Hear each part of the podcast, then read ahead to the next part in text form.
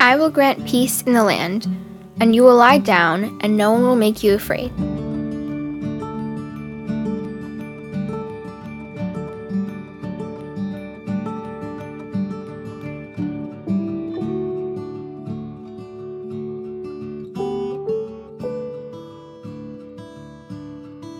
Glory to God in the highest, and on earth peace, goodwill toward men.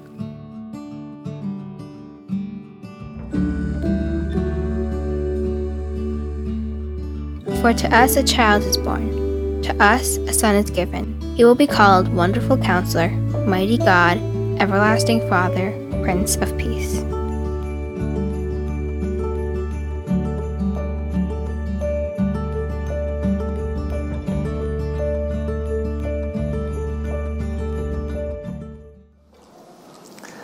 Well, greetings, Grace Chapel. Good to be with you all today across our campuses and venues and online. We're glad you could be with us. I hope you had a happy Thanksgiving weekend. Karen and I celebrated by uh, going over the bridges and through the tolls to visit my parents in uh, Lancaster, Pennsylvania. We were kind of looking forward to six or seven hours to talk in the car, and good news, we had 10 hours in the car. Uh, so we talked about just about everything but ended up having a great visit with my folks. They are in their 80s now. I filled them in on everything that's happening in our lives and here at Grace Chapel because uh, they tune in every week and they pray not just for us, they pray for you, for this entire church and its ministries as well. So I was grateful to catch up with them. So, whatever your weekend was like, I hope you found things to be thankful for and people to be thankful with. But now we turn the corner and we're heading towards Christmas. Now, the church season of Advent doesn't officially begin until next Sunday. But since we find ourselves this sun, Sunday, sandwiched between Black Friday and Cyber Monday, neither of which sound very spiritual, we decided to redeem the weekend by starting our Christmas journey a week early. So that's what we'll be doing today. Now, the truth is, we actually started planning our Christmas season many, many months ago, all the way back in the summertime.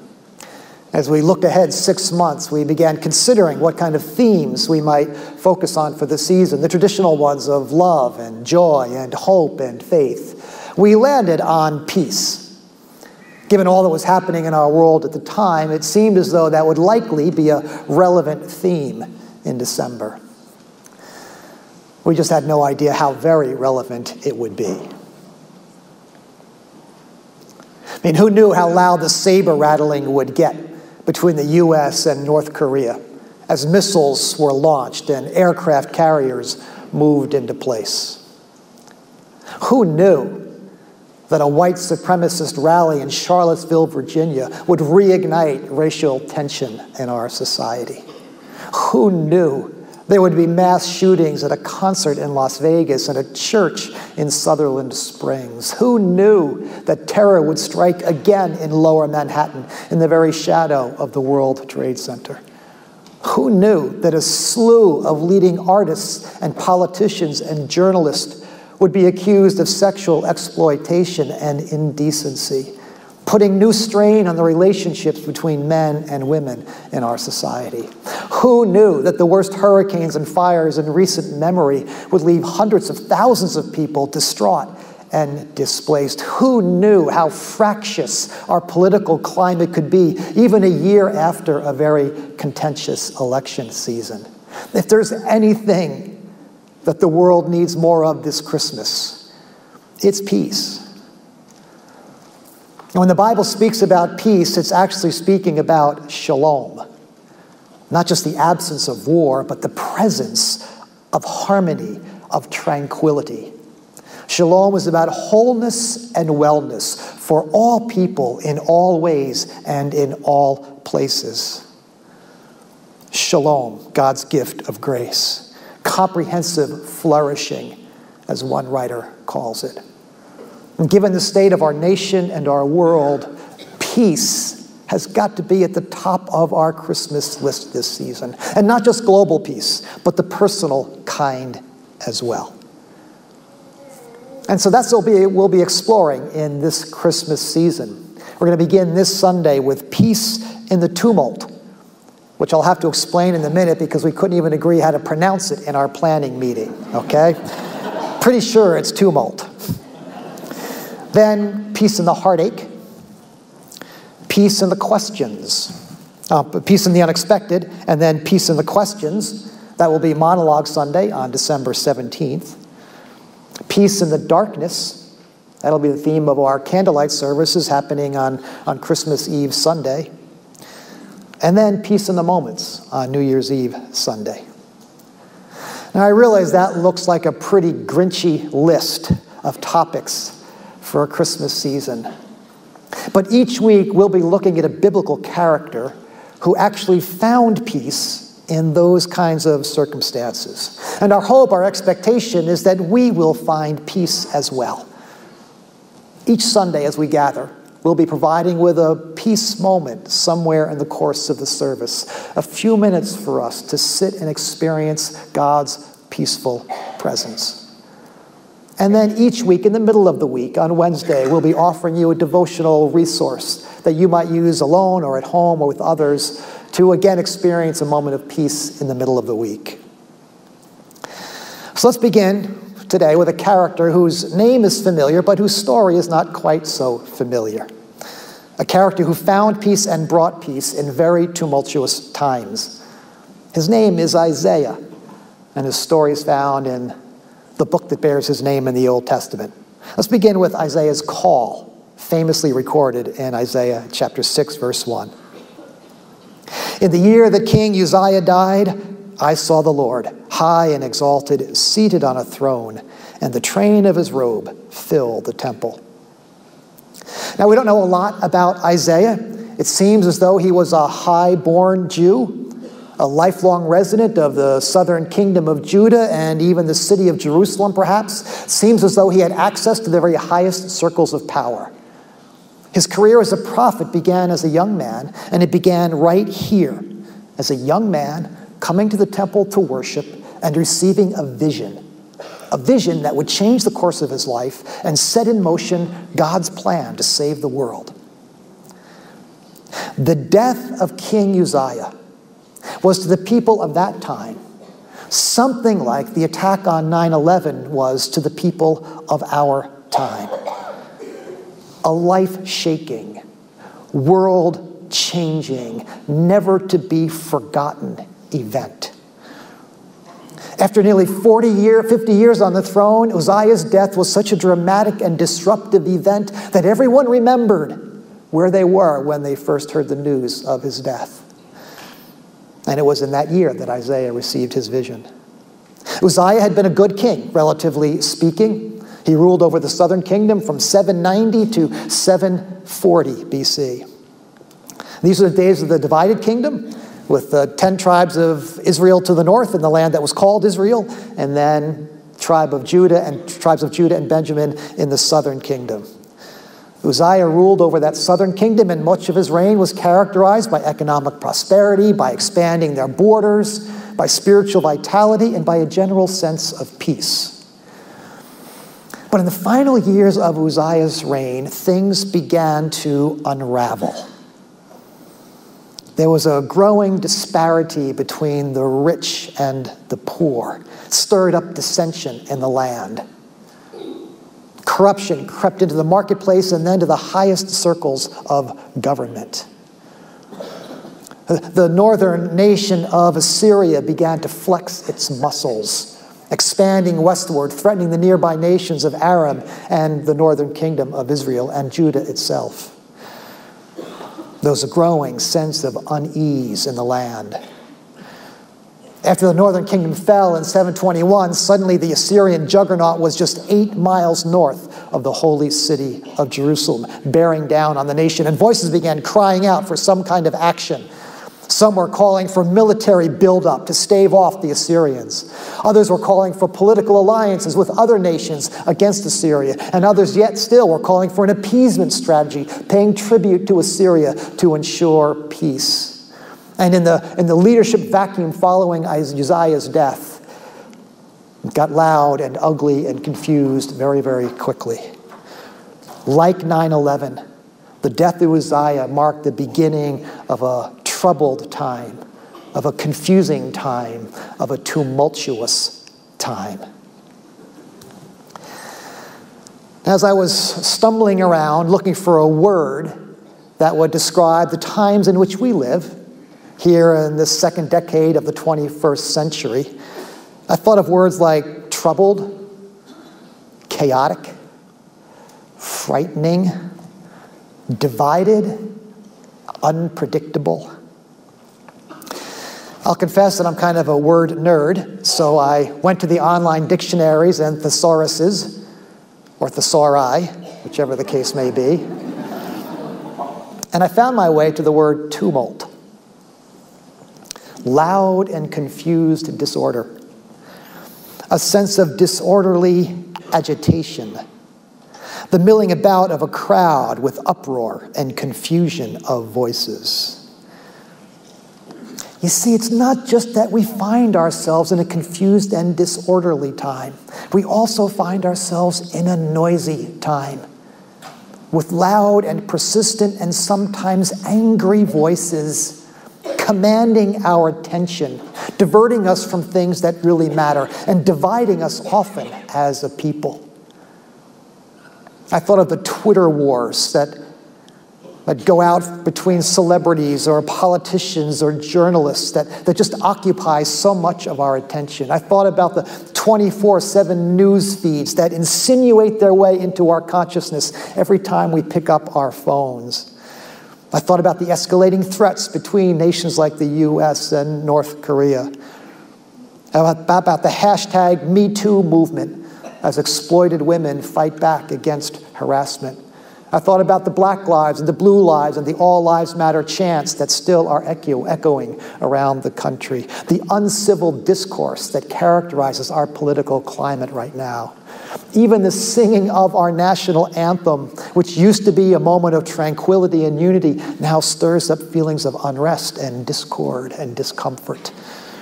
It's not just a troubled time, it's not just a noisy time, it's not just an agitated time, it is a tumultuous time. So, how do we find peace in the tumult? How did Isaiah find peace when the world he knew began to unravel in the wake of King Uzziah's death? The answer begins right here with a vision a vision of the Lord, high and exalted, seated on his throne, ruling over people and nations. It was a vision that would take Isaiah 40 years and 66 chapters to write down. A vision that would still be unfolding 700 years after he first gave it. A vision that still is unfolding to this very day, Christmas of 2017. We only have time to look at one little piece of that vision today, but it's a piece that I think is especially relevant to these tumultuous times in which we live. They're familiar words from Isaiah chapter 9. Nevertheless, there will be no more gloom for those who are in distress. In the past, he humbled the land of Zebulun and the land of Naphtali, but in the future, he will honor Galilee of the nations by the way of the sea beyond the Jordan. Isaiah from his troubled time is given a vision into a future time, a better time, when there will be no more threats from without or from within the nation. A time in which something good will come out of those northern lands that have already fallen to the Assyrians, out of Galilee of all places. Something good will come. The people walking in darkness have seen a great light. On those living in the land of deep darkness, a light has dawned. Isaiah sees a light breaking across the land, signaling the beginning of a new day, a day of shalom, of wholeness and wellness. And in the next few verses, he describes that shalom. You have enlarged the nation and increased their joy. They rejoice before you as people rejoice at the harvest, as warriors rejoice when dividing the plunder. Shalom means, first and all, an end to poverty an end to the disparity between the rich and the poor, the inequity that so often exists in the world. And those inequities still exist in our world today and even in our nation today. I read recently that the wealth gap in the United States, the gap between rich and poor, is wider now in the United States than in nations like Russia and Iran. It seems that a smaller and smaller percentage of people control a larger and larger percentage of the money. And people on the bottom end of the scale are increasingly hurt by it and increasingly angry about it. But Isaiah looks to a day, looks to shalom, when that will no longer be the case. There will no longer be those kinds of inequities. In fact, Isaiah uses the language of abundance here. He, he brings to mind two word pictures. The first is the picture of farmers returning from the field, their arms overflowing with an abundant harvest. And then the second image of soldiers returning from war. Again, their wagons loaded with plunder that they have taken. This is, this is an image of abundance. Isaiah is envisioning a day when there will be enough. Enough for everybody everywhere. So much of everything that there will be dancing in the streets. No more poverty. Secondly, shalom means an end to injustice. For as in the day of Midian's defeat, you have shattered the yoke that burdens them, the bar across their shoulders, the rod of their oppressor. Again, Isaiah conjures up two images from Israel's history. The first from the days of the Midianites, an oppressive people in the days of the judges. They were so harsh and so cruel, trashing villages, torching homes, slaughtering livestock, that the people were forced to flee to, to the mountain hideouts to living in caves. And so it brings to mind the plight of millions of refugees in our world today, running to overcrowded cities or refugee camps for safety. The second image is the, is, the, is the image of slavery in Egypt, the yoke and the rod. When the people of Israel were treated like beasts of burden, when they were beaten if they didn't work hard enough. But again, Isaiah is looking forward to a day when, when those injustices will no longer be. Today, we still see them perpetrated. There's child labor and slave labor and human trafficking and racial discrimination and political oppression. It's still with us to this day. But Isaiah looks forward to see a day when, when all of that will come to an end. When the implements of injustice, the yoke and the rod, will be shattered splintered into pieces that can no longer be a burden to anyone anymore. A day when all people everywhere are free and equal. So, an end to poverty, an end to injustice, and thirdly, shalom means an end to war. Every warrior's boot used in battle, every garment rolled in blood will be destined for burning, will be fuel for the fire. Isaiah looks to a time when the weapons of war will be tossed into a great pile and set ablaze because they will no longer be needed. Imagine that. Imagine a day when the nuclear warheads are dismantled, when aircraft carriers are turned into cruise ships. Imagine a day when trucks will no longer be turned into killing machines no more assault rifles, no more bulletproof vests. They won't be needed anymore because people will get along with their neighbors. And peoples and nations will be in harmony and peace with each other. What a vision! No, no more poverty, no more injustice, no more war.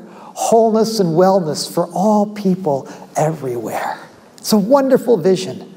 But how in the world will that ever come to pass? I mean, if, if, human history tells us anything, it tells us that we will never accomplish this kind of peace on our own. We've been at it for a long, long time. American history suggests that the United States goes to war on an average of once every 20 years.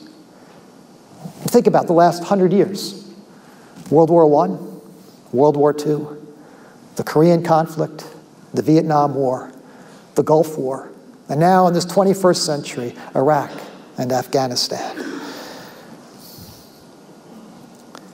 If our nation and the world is ever going to experience peace, someone else is going to have to bring it. It's going to have to come from someplace else, but who and from where? Isaiah answers those questions in verse 6. For to us, a child is born. To us, a son is given. And the government will be on his shoulders. And he will be called Wonderful Counselor, Mighty God, Everlasting Father, Prince of Peace. Of the greatness of his government and peace, there will be no end. Isaiah looks forward to a day when a new kind of ruler will sit on the throne. A ruler who's born into this world like every other human being, but a ruler who comes to us from another world, from, from heaven itself, given to us. And the names he's given makes clear that he's greater than any ruler the world has ever seen. Mighty God, everlasting Father, wonderful counselor. No mere human ruler could ever fit this description. But it's that last name that is most relevant to our present moment Prince of Peace. And here's the curious thing about that what are princes famous for? Making war. That's what princes do. Princes go off to protect the king's dominion. Princes go off to increase the king's holdings. Making war is what princes do. But this one is called a prince of peace.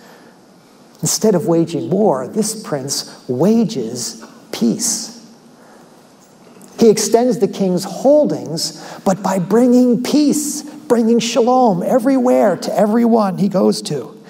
It's a conquering peace that overcomes anything. It's an expanding peace that goes wider and, and goes on and on forever and will actually never end. In the next 50 some chapters, Isaiah describes how this vision will be fulfilled and what it will look like when it comes. And it will come on the other side of a season of judgment. There is no doubt about that. But he talks about the lion lying down with the lamb. He talks about the trees of the field clapping their hands for joy. He talks about people buying milk and wine without money and without cost. He talks about all the nations streaming into Jerusalem. He talks about the glory of the Lord covering the nations as the water covers the sea. He talks about a new heaven and a new earth. What a vision. But here's the ironic thing Isaiah never actually saw that vision fulfilled, not one bit of it. In fact, over the course of his life, things just got worse and worse. And yet, somehow, the promise of that peace, the beauty and the goodness and the power of it was enough to sustain him, to give him peace even in his tumultuous times. In fact, he describes it. Chapter 26, verse 3. You will keep in perfect peace those whose minds are steadfast because they trust in you. Trust in the Lord forever, for the Lord, the Lord Himself, is the rock eternal. Isaiah would see four more kings come and go Uzziah, Jotham, Ahaz, Hezekiah, and then finally Manasseh. He would see, see things go from bad to worse economically, politically, militarily, and spiritually. And yet, through all of it, he and his family experienced this remarkable peace they were able to find peace and even proclaim peace in such tumultuous times. And they did that not, not by seeing the Prince of Peace seated on the throne in Jerusalem, but by allowing the Prince of Peace to rule in their own hearts.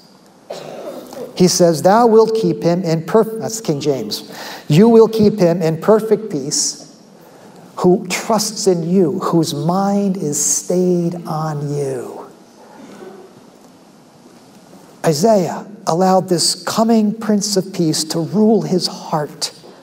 And that gave him peace and enabled him to proclaim peace in a troubled time.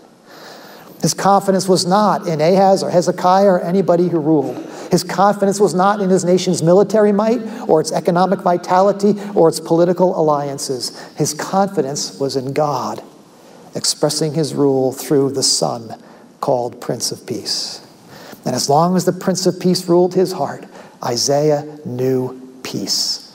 Perfect peace, heaven's peace. And the good news for 2017 is that this peace is still available to us today. In fact, it is even more available to us today because 700 years after he spoke these words, a son was born and a child was given, and his name was Jesus. And on the night he was born, the angel said, Glory to God in the highest heaven, and on earth, peace to those on whom his favor rests. Now, on whom does God's favor rest? On those who will receive it. That's it. God's favor rests on whoever will receive it. That's all there is to it. You don't have to earn it or prove it or achieve it. You don't have to have some secret inside knowledge. You don't have to go through some religious ceremony. You don't have to achieve some certain moral standard. God's favor, God's grace falls on any who will receive it. Anyone who will receive him in the person of his son Jesus, the Prince of Peace. When he enters a person's life, he brings peace. He begins to create wholeness and wellness from within us that then flows out to others around us. He, he, he, first gives us peace with God. He forgives us of our sins and restores us to a relationship with our Creator. And once we're rightly related to God, well, now we're free to, to, to be at peace with each other. Because now we can be our true and real selves with each other. We don't have to pretend. We don't have to cover up. We don't have to compete. We don't have to win. We, can forgive because we've been forgiven. We, can serve. We don't have to compete. So when we find peace with God and then peace with each other, well, now we can, ex- we can deal with whatever the world throws our way. We can find peace no matter what's happening out there or in our own world. Peace in the midst of turmoil. I was speaking recently with a longtime member here of Grace Chapel. Her name is Irene. Many of you know her. She's a part of our Lexington campus. Irene has been a part of the Grace Chapel family since the 1960s. She and her husband raised their children here. Along the way, Irene lost her husband some 40 years ago now. Irene is in her 90s to, the, to these days. She has seen a lot of turmoil over the decades of her life, both in the world around and even in her own life. Most recently, her oldest son, Chuck, passed away of, a, of an illness in his 60s. And I was speaking with Irene in the lobby one Sunday not too long ago after she had just returned from a visit with him, knowing it was probably their last visit together. And after we talked about it for a few moments, she said to me, It's okay. He's ready to go, and I have peace. And the way she said it, I'll never forget it. The way she said it, I knew it came from a deep place within her. And because she was so full of peace, it actually gave me peace in that very moment.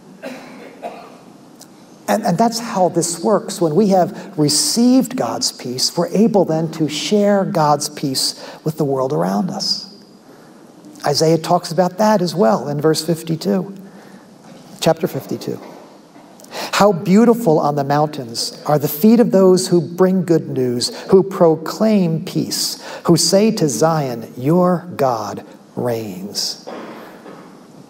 And as best we can tell, that's what Isaiah and his family did all the years of their lives. I'd never thought much about Isaiah's family before, but when you poke around, there are a few things we can learn. Turns out Isaiah's wife was also a prophetess. Now, hear that. She, a woman, a prophetess, a preacher in the days of the Old Testament. They had children, two sons at least, and those sons, by the timing of their birth, the names they were given, became a part of Isaiah's message to his nation. And so you have a picture of this family standing together in tumultuous times, experiencing peace and proclaiming peace to the world around them. And they did that all through their lives because a very ancient tradition tells us that in the latest years of his life, Isaiah was martyred under the wicked king Manasseh. But his message lived on, and it lives on to this very day. And we who have experienced this peace have the opportunity now to share it with others, to invite others into it. Now, it turns out we had an opportunity to do that right here last week uh, at our Lexington campus. We were hosting the Lexington Interfaith Community Thanksgiving service, in which all the houses of worship from town come together to participate. So it's a very ecumenical kind of a service, been going on for years. And so we had a crowd of people here and clergy from all the different traditions uh, Protestant and Catholic and Jewish and Muslim and uh, Unitarian and, and, and even people from no faith tradition at all. At one point, all the clergy, must have been 20 of us, were together in the, in the prayer chapel. Rabbis and priests and ministers. It was, it was a comedian's field day there in that, in that chapel. As, we all yucked it up with each other and made fun of each other's robes or lack of robes or whatever it was. And, and a marvelous thing unfolded in this sanctuary as a few hundred people from town of all traditions gathered for a time of, of, of Thanksgiving. Pastor Richard, Pastor Dana from our church helped to kind of lead and organize the event. But a parade of people representing all races and ethnicities and religious backgrounds and ages came across the platform and spoke about the things they were grateful for in our country, in our community. A Syrian refugee was father was here talking about how welcoming this community has been to his family, how grateful they are for the schools and for all they've experienced here. At one point, the combined choir, led by Jamie Hillman, along with our orchestra, sang this beautiful hymn, this anthem of praise to Thee, the source of all creation. Something remarkable was happening in this room. People who've been to this service for many, many years said it was unlike any service they'd ever been to before like this. And what it was was shalom. It was goodness and beauty and wholeness. For just a few minutes here in this room, we were experiencing what God intended for all people that we would all come together, live together, serve together, grow together under the banner of his love and provision. Now, mind you, it wasn't a Christian service. We never used Jesus' name, but the Prince of Peace was here. He was ruling in the house, and everyone knew it. It was like nothing we'd experienced before. And friends, you and I get to do that all the time. Not just to experience heaven's peace, but to offer heaven's peace, to invite others into it by opening our homes to them by opening our church to them. I know the Wilmington campus had this experience a few years ago with a very similar kind of outcome. We do this every time we throw open the doors for, for Harvest Fest or a Winter Blast or a women's Christmas party or a grand opening or a West Street, West Street Sessions or a men's basketball game or whatever it is. Whenever we open the doors, people get to experience heaven's peace. And so as we head into this Christmas season, we're inviting you not only to allow the Prince of Peace to rule your heart, but to make space for him to rule in other people's hearts as well. In just a moment, we're going to provide you with a few peaceful moments, a simple song to reflect upon, and a time of reflection and prayer. I'm going to release you to your campuses, and you can experience that moment each in your own campus. Before we do that, I want to share one story an often told story of an unlikely peaceful moment. In fact, it's so unlikely, it's hard to believe it actually happened, but it's been verified many times. It's a story that comes to us from the trenches of World War I, from the battlefield in France, 1914. The fighting had been ferocious in that first year of the war. 800,000 had already lost their lives on both sides. Life in the trenches was absolutely miserable and terrifying. But as the story goes, on Christmas Eve night, the Allied soldiers in their trenches began singing Christmas carols. Silent night, holy night, all is calm, all is bright. And as they sang, they suddenly realized they were hearing voices from across no man's land. In the German trenches, the soldiers began singing along with them in their own language, of course, but the same words sleep in heavenly peace, sleep in heavenly peace. And they sang together for a while, the sound mingling across no man's land, until one brave soldier stepped out of the trench and exposed himself to enemy fire. Soon others came out of their trenches, and before long, all up and down the Western Front, there were pockets of Allied and German soldiers mingling about, singing Christmas carols together, exchanging cigarettes, sharing stories and pictures of their families, and even kicking the soccer ball around. When the high command heard what was happening, they quickly put a stop to it because they realized the men would no longer want to fight if they kept fraternizing like this. But for a few hours on Christmas Eve, peace was waged on the Western Front, and the Prince of Peace ruled. And friends, that's what happens wherever and whenever the Prince of Peace is allowed to rule. And so, as we begin this season, we are learning that we discover heaven's peace when we invite the Prince of Peace to rule our hearts and our homes and our world. So I'm going to pray, and in just a moment, release us to our campuses for a peace moment. And as we enjoy that moment, I'm going to encourage you to listen to the words of the song that's sung. Listen for the longing of this desperate world, and listen for the promise of heaven's peace. Let's pray.